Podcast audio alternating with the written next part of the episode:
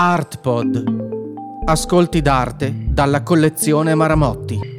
Una collaborazione con Doppio Zero. Gerhard Richter. Klein Liegender Act 1967. Scritto di Chiara Lagani.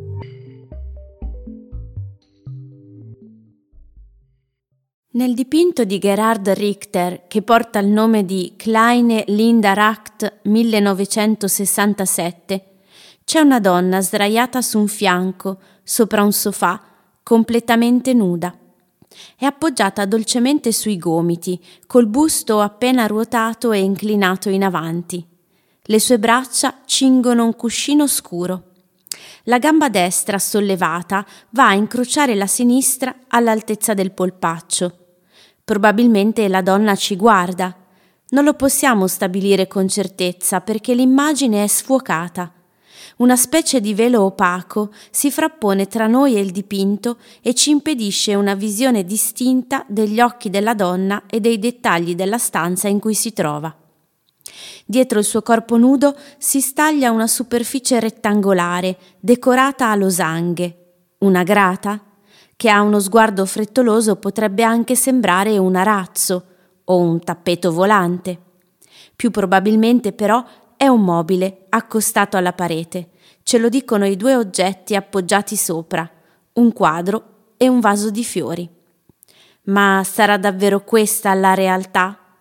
Sembra che l'artista abbia voluto sottrarre leggibilità alla sua immagine, che a noi pare quasi una fotografia dipinta.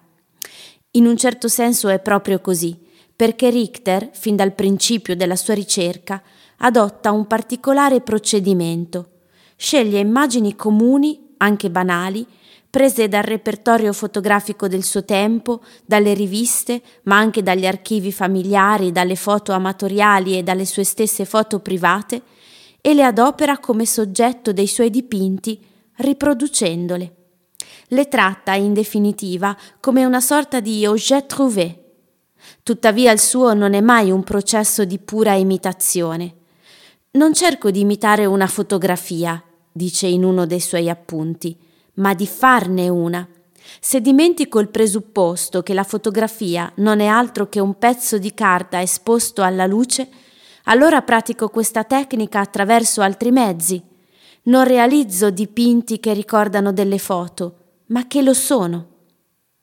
E se il dipinto che noi guardiamo fosse davvero una fotografia, allora dovremmo crederle a priori, perché la fotografia, si sa, è forse la sola arte capace di trasmettere la verità, anche quando, come in questa e in molte altre immagini di Richter, il soggetto è appena riconoscibile. Allo stesso tempo siamo messi di fronte a un frammento di realtà in cui tutto è volutamente mosso, sfuocato, e il pittore lo sa, è esattamente quello che vuole. In un autoritratto del 1996 intravediamo Richter, con lo sguardo rivolto verso il basso, immerso in una fitta nebbia, la sfocatura. I soggetti di Richter sono spesso figure familiari, la moglie, la figlia, ma vengono anche dalla storia, i bombardamenti della Seconda Guerra Mondiale, i suoi grigi compatti che evocano l'Olocausto, l'atmosfera sacra, quasi di preghiera, delle sue candele. Tutti questi piani sembrano intrecciarsi e lasciar segno uno dell'altro, immagine dopo immagine. Idealmente i dipinti di Richter compongono un Atlante, parallelo a quell'Atlas in perenne costruzione che lui stesso a poco a poco mette insieme, fatto di tutte le fotografie da cui parte. Una sorta di storia in divenire del suo immaginario, delle fonti visive che attraversano gli anni e le epoche. Ma in quello sfocato che ci impedisce di chiamare le cose con un nome preciso si avverte anche il senso di una lotta, il rifiuto di piegarsi allo stupore della capacità, quel virtuosismo pittorico che secondo Richter distrae e alla fine allontana dall'immagine stessa. Dietmar Elger, il suo primo biografo, dice che le sue opere illustrano una verità perduta. Il nostro piccolo nudo disteso è dunque una particolare donna fotografata nella sua stanza in una posizione precisa. Eppure non si concede alcuno spazio né enfasi alla questione della sua identità. Chi sia o chi non sia sembra proprio non avere importanza. Questo le conferisce una sorta di alone archetipico. E così, guardando i suoi occhi velati, siamo noi a sentirci guardati e all'improvviso ci riconosciamo.